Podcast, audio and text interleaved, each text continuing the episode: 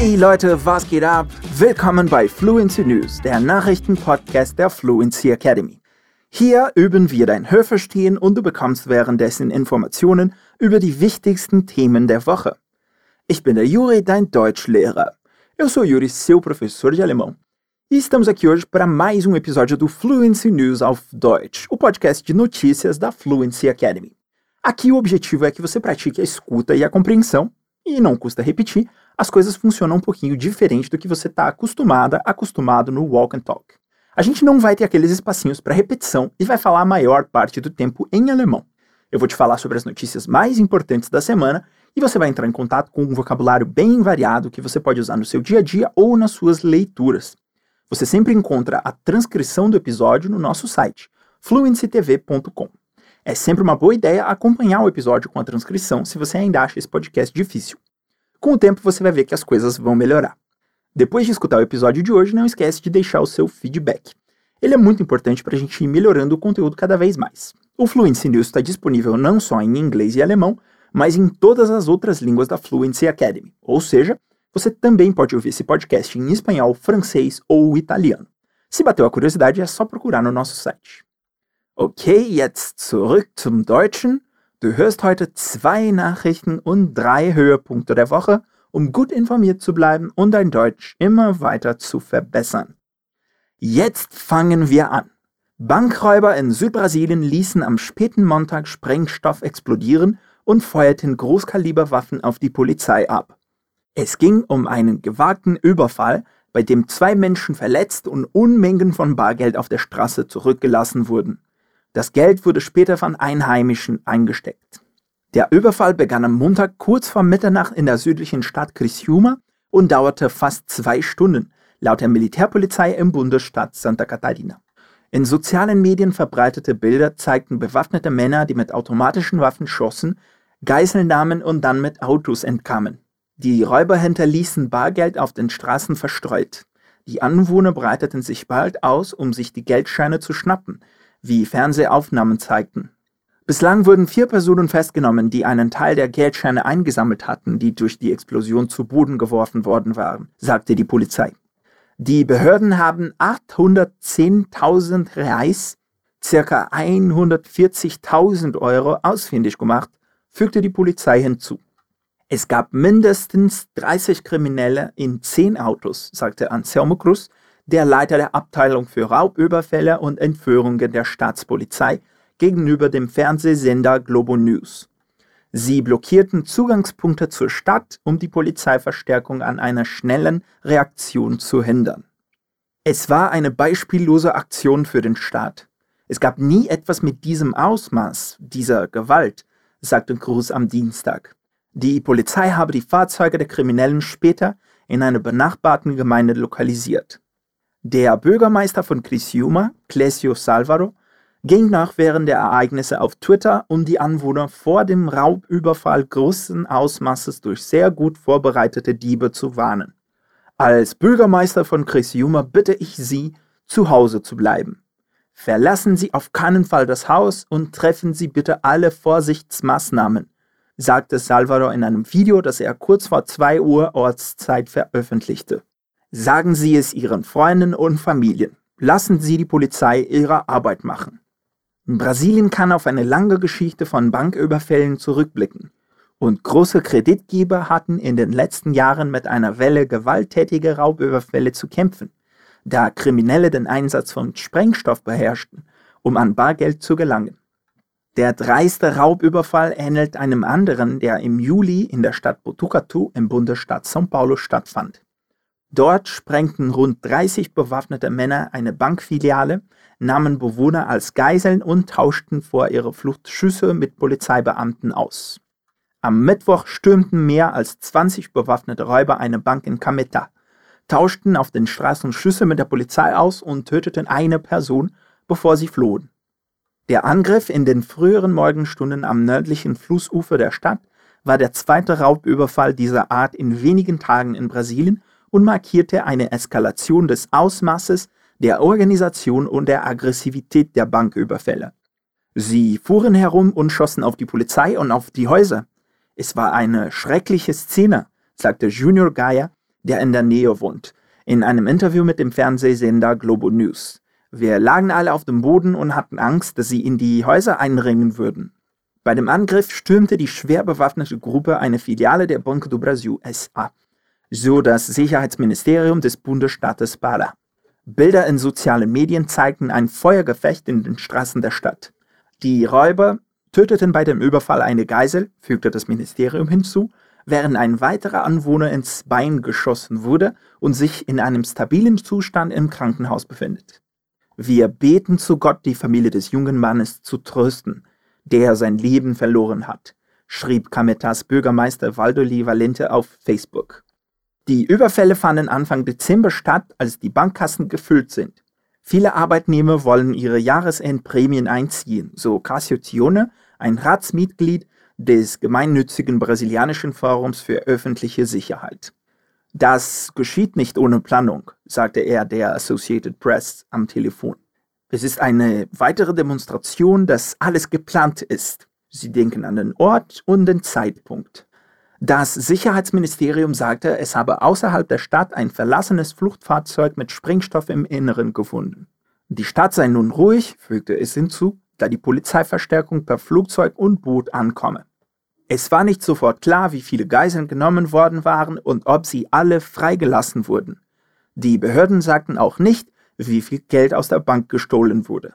Der staatlich geleitete Kreditgeber Banco do Brasil äußerte sich nicht sofort zu den Angriffen. Nessa notícia você ouviu uma série de palavras relacionadas a crime. Vamos revisar algumas delas? A gente falou bastante de Überfälle, singular Überfall, assalto. E embora não tenha aparecido aqui, o verbo Überfallen significa exatamente isso, assaltar. A pessoa que comete um assalto é um Räuber, também falamos de reféns, Geiseln. A expressão Geiseln nehmen significa fazer reféns. A última palavra relacionada a esse tema é Entführung, sequestro, e o verbo correspondente entführen, sequestrar. Antes de ir para a nossa próxima notícia, eu queria comentar outra construção que você talvez tenha estranhado. Es war nicht sofort klar, wie viele Geiseln genommen worden waren. Acho que o sentido não é nada do outro mundo não estava claro quantos reféns tinham sido feitos. Ou haviam sido feitos, se você quiser ser mais formal, mas vamos por partes. Quando nós usamos o particípio passado genommen, junto com um verbo auxiliar conjugado no pretéritum, por exemplo, hatten, estamos falando do tempo verbal plusquamperfect, o pretérito mais que perfeito. Para você que gostava de matar as aulas de português, vamos revisar rapidinho. Você tem um fato no passado, por exemplo, quando você chegou, e um fato mais pretérito, mais passado que esse. Quando você chegou, eu já tinha preparado o jantar. O jantar ficou pronto antes de você chegar. Um fato no passado, você chegou. Um fato mais no passado, eu já tinha preparado o jantar. Se a frase fosse, por exemplo, quando a polícia chegou, os assaltantes já tinham feito reféns, ela ficaria assim em alemão. Wenn die Polizei ankam, hatten die Räuber schon Geiseln genommen. É igual perfect, Sie haben Geiseln genommen, mas o nosso verbo auxiliar fica no pretérito. Sie hatten Geiseln genommen. Agora, para fechar, essa é uma frase passiva. Reféns foram feitos. Então a gente precisa do nosso auxiliar de passiva no passado. Worden. A presença do worden muda o nosso auxiliar para sein, no pretérito. E chegamos à frase Wie viele Geiseln waren genommen worden? juntando com a frase no início, es war nicht sofort klar, wie viele Geiseln genommen worden waren. Não ficou imediatamente claro, ou não se sabia ao certo, quantos reféns haviam sido feitos. Depois dessa maratona, respira fundo que a gente ainda tem muito mais coisa para discutir. Los geht's! Coca-Cola, Pepsi und Nestlé sind die weltbeste Plastikverschmutzer zum dritten Mal in Folge. Ihnen wurde vorgeworfen, bei der Reduzierung von Plastikabfällen null Fortschritt gemacht zu haben.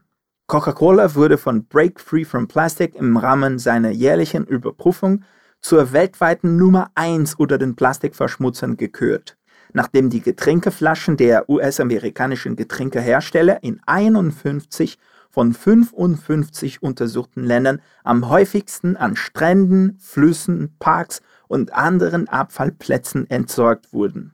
Es wurde festgestellt, dass Coca-Cola schlimmer ist als PepsiCo und Nestlé zusammen. Das Coca-Cola-Etikett wurde auf 13.834 Plastikflaschen gefunden, im Vergleich zu PepsiCos 5.155 und Nestlés 8.633. Die jährliche Überprüfung, die von 15.000 Freiwilligen auf der ganzen Welt durchgeführt wird, erforscht, von welcher Weltmarke die größte Anzahl von Plastikprodukten gefunden wird. In diesem Jahr sammelten sie 346.494 Stück Plastikabfälle, von denen 63 deutlich mit einem Etikett gekennzeichnet waren. Alle Unternehmen gaben an, dass sie daran arbeiten, ihren Plastikverbrauch zu reduzieren und die Verwendung nachhaltiger Verpackungen zu erhöhen. Quando você quer comparar coisas, essa é uma expressão bem legal de ter na ponta da língua. Im Vergleich zu, em comparação a ou com. Eu posso dizer, por exemplo, em comparação com o ano passado, a Coca-Cola não reduziu o seu uso de plástico. Im Vergleich zum Vorjahr hat Coca-Cola ihren Plastikverbrauch nicht reduziert. Outra coisa interessante aqui é a palavra etiquette. Estamos falando dos rótulos das garrafas. Foi assim que a auditoria ligou o descarte de plástico, principalmente de garrafas, com as empresas. Eine weitere Kurzmeldung. Am Freitag genehmigten Abgeordneten in Argentinien eine neue einmalige Gebühr für die reichsten Bürger des Landes, um Geld für die verheerende gesundheitlichen und wirtschaftlichen Folgen der anhaltenden Coronavirus-Krise zu sammeln. Die Senatoren verabschiedeten den Gesetzentwurf, der eine Abgabe von mindestens 2% für Personen mit einem Vermögen von mehr als 2,45 Millionen Dollar vorsieht, mit einem Vorsprung von 42 zu 26 Stimmen, berichtete Reuters am Samstag. Nach Angaben der BBC sollen die Gelder für die Bezahlung von medizinischen Gütern, Nothilfe für kleine und mittlere Unternehmen, finanzielle Unterstützung für Studenten und Sozialprogramme sowie für die Entwicklung von Erdgas verwendet werden. Wir müssen Verbindungspunkte finden zwischen denen, die am meisten beizutragen haben und denen, die in Not sind, sagte Senatorin Anabel Fernandes Sagasti. Uma palavra que você muito provavelmente já ouviu em outros contextos é o verbo verabschieden. Usado como um verbo reflexivo, sich verabschieden, ele significa despedir-se, dar tchau. Nach dem Abendessen verabschiedeten uns. Depois do jantar, nós nos despedimos. Mas aqui na frase die Senatoren verabschiedeten den Gesetzentwurf, o que você acha que o verbo significa? Para te ajudar, Gesetzentwurf é um projeto de lei. No caso em questão, o verbo verabschieden, sem reflexivos, significa aprovar um projeto de lei. Outra palavrinha que você conhece, mas talvez fique estranha aqui. Nach Angaben der BBC sollen die Gelder für Studenten und Sozialprogramme verwendet werden. O que, que significa Gelder nessa frase?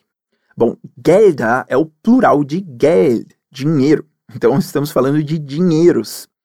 Para ser mais específico, a palavra Geld, quando usada no plural, Gelder, normalmente tem o sentido de fundos. Gelder aufbringen, por exemplo, significa levantar fundos. Vamos continuar? Jetzt unsere letzte Geschichte, bevor wir über etwas Positives sprechen. Der Erhaltungszustand des australischen Great Barrier Reef hat sich aufgrund der zunehmenden Auswirkungen des Klimawandels von erheblicher Besorgnis auf kritisch verschlechtern, stellt ein neuer Bericht fest. Die Schädigung des Riffs ist eine Folge der Erwärmung und Versauerung der Ozeane und des extremen Wetters, das zum Ausbleichen der Korallen geführt hat, so ein Bericht der International Union for Conservation of Nature. Der Prozess der Korallenbleiche tritt auf, wenn das Wasser zu warm ist und die Algen, die die Korallen aus ihren Geweben vortreiben, bewirken, dass diese vollständig weiß werden. Der Rückgang der Korallen hat auch zu abnehmenden Populationen bestimmter mariner Arten geführt, fanden Forscher heraus. Das Riff, das ausgedehnteste der Welt, beherbergt mehr als 1500 Fischarten. Ein Drittel der Weltnaturerbestätten ist derzeit durch den Klimawandel bedroht, berichtete die IUCN. Eine traurige Geschichte, oder? Acabamos de ver a palavra drittel, terço. Você provavelmente já conhece Viertel, quarto, que é muito usado para falar de horas, e Hälfte, metade. E as outras frações? Muito fácil. Basta usar essa terminação tel. Ein Fünftel, ein Sechstel, ein Zwanzigstel, ein Hundertstel e assim por diante. Na Frase ein Drittel der Weltnaturerbestätten ist derzeit durch den Klimawandel bedroht, temos algumas palavras importantes. Naturerbestätte é um local considerado patrimônio natural da humanidade. A palavra erba, que aparece ali no meio, significa herança. E derzeit dá essa ideia de no momento, atualmente. Temos então, atualmente, um terço do patrimônio natural do mundo está ameaçado pelas mudanças climáticas. Ein Drittel der Naturerbestätten ist derzeit durch den Klimawandel bedroht. Jetzt zu besseren Nachrichten. In einer seltenen Solidaritätsbekundung verpflichten sich 14 Nationen zum Schutz der Ozeane. Als sich die Staatschefs von 14 Nationen Ende 2018 zusammensetzten, um über den düsteren Zustand der Weltmeere zu diskutieren, gab es keine Gewissheit, dass sich daraus etwas ergeben würde. Die Staatsoberhäupter planten 14 Treffen, trafen sich aber nur zweimal, bevor die Pandemie ihre Gespräche zunichte machte. Als die Gruppe diese Woche also den weitreichendsten Pakt zum Schutz und Erhaltung der Gesundheit der Ozeane ankündigte, signalisierte sie damit etwas mehr als eine bemerkenswerte Leistung in einer komplizierten Zeit. Das Abkommen, das über das nuancefreie Instrument der Videokonferenz ausgehandelt wurde, bot auch die Hoffnung auf eine erneute Ära des globalen Abkommens über das Klima. Vielleicht wären dann endlich die wissenschaftlichen Grundlagen wichtiger als das politische Getue. Insgesamt einigten sich die 14 Staats- und Regierungschefs darauf, bis 2025 100 Prozent der Ozeane unter ihrer nationalen Gerichtsbarkeit nachhaltig zu bewirtschaften. Eine Ozeanfläche von etwa der Größe Afrikas. Darüber hinaus gelobten sie, bis 2030 30 Prozent der Meere als Meeresschutzgebiete auszuweisen, in Übereinstimmung mit der Kampagne der Vereinten Nationen, die als 30 by 30 bekannt ist. Diese beiden großen Verpflichtungen, so die Staats- und Regierungschefs, werden dazu beitragen, die Überfischung und den illegalen Fischfang zu beenden, die abnehmenden Fischbestände wieder aufzubauen, den Fluss von Plastikabfällen in die Meere zu stoppen und tote Zonen zu säubern, die durch den Abfluss von landwirtschaftlichen Abfällen entstanden sind. Was ich wirklich interessant finde, ist, dass 14 Nationen die letzten zwei Jahre damit verbracht haben, in einem Experiment miteinander zu sprechen, von dem man sich in Zukunft mehr wünschen würde, sagt Nancy Knowlton, eine emeritierte Meereswissenschaftlerin der Smithsonian Institution, die an dem Projekt nicht beteiligt war. Sie arbeiten als Team zusammen, mit Ländern auf derselben Seite zu beginnen, bietet einen Mechanismus, um tatsächlich Erfolge zu erzielen. Das sind auf jeden Fall gute Nachrichten. Es ist immer wieder beeindruckend zu sehen, wie Menschen und Länder zusammenkommen, um etwas Gutes zu tun, nicht wahr? O alemão dispõe de um repertório bem interessante de jeitos de indicar discurso indireto. Eu vou comentar duas palavrinhas possíveis aqui. Uma delas é laut. Eu posso dizer laut einer Recherche, segundo uma pesquisa, ou laut Sabine Maia, dando a fonte da minha informação. O laut é um pouco mais comum em contextos acadêmicos. Também é possível usar o so na frase Diese beiden großen Verpflichtungen, so die Staats- und Regierungschefs, werden dazu beitragen, die Überfischung und den illegalen Fischfang zu beenden. Estamos falando de algo que foi dito pelos chefes de Estado. so die Staats- und Regierungschefs.